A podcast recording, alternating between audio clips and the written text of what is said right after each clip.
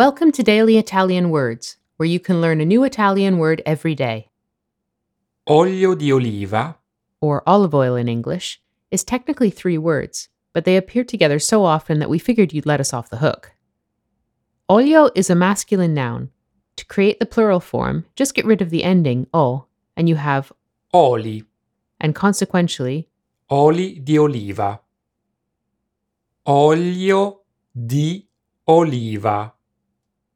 Olio is the word for oil, di is a preposition meaning of, and oliva is, you guessed it, olive. Because di appears before a word beginning with a vowel, it's also possible to abbreviate the preposition to di plus apostrophe and say Olio d'oliva.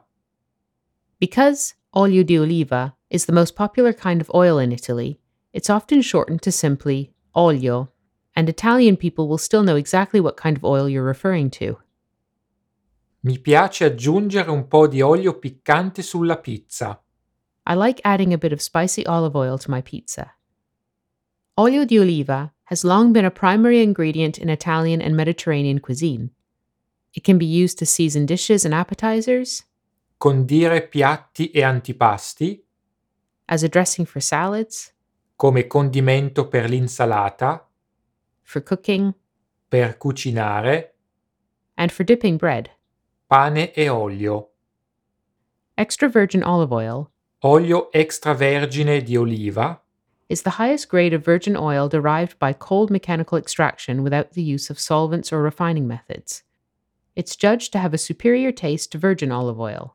olio vergine di oliva. Thank you for listening.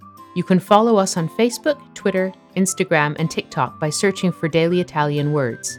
And make sure to check out our website, dailyitalianwords.com. Alla prossima!